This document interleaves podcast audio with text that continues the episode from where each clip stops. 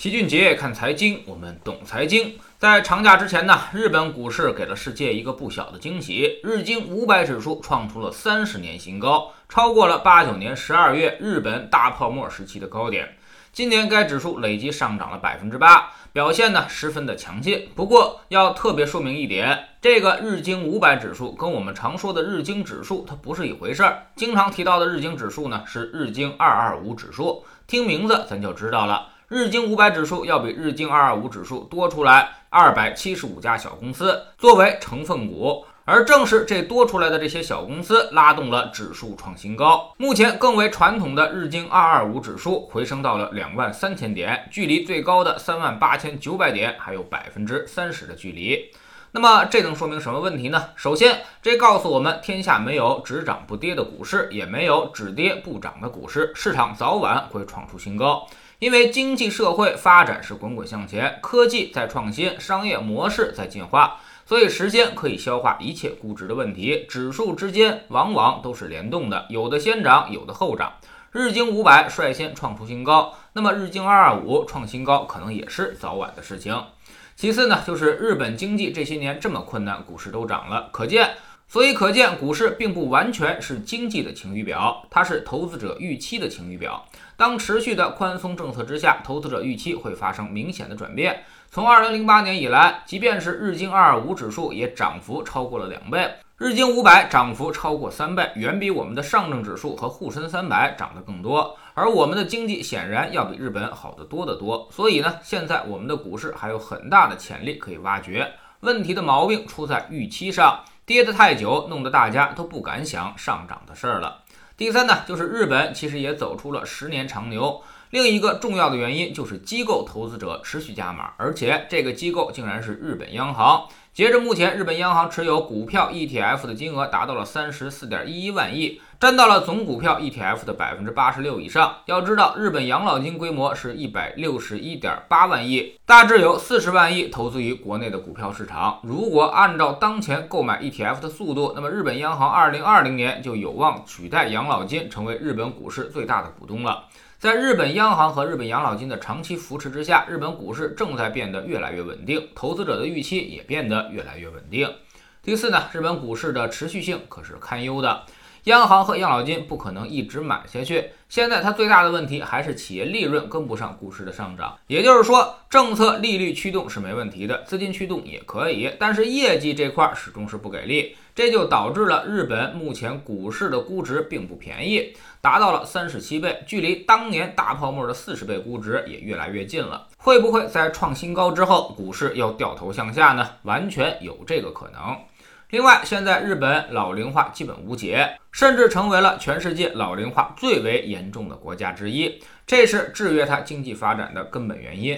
六十五岁以上的老人接近了三成，越来越多的年轻人看到了父母这一辈子年轻的时候被高房价给炸毁了一生的财富，然后呢，到了老了也不能休息，还要拖着年迈的身体出去打工。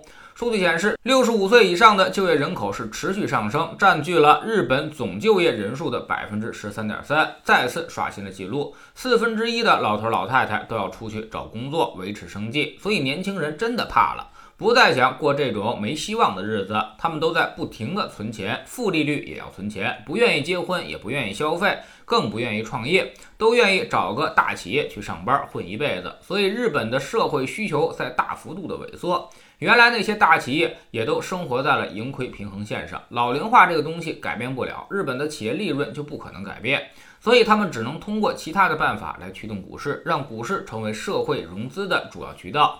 股市涨起来了，日本的债务风险还能降低一点；如果股市再跌下去，日本的杠杆就更高了。所以他现在必须小心翼翼地维护着股市。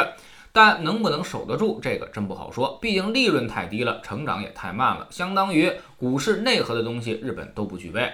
所以现在说日本走出失去的三十年还为时尚早。我们并不否认日本这些年的科技成就巨大，诺贝尔奖人家可没少拿，一直在科技的最前沿。但是日本人的科技跟美国人的科技不太一样。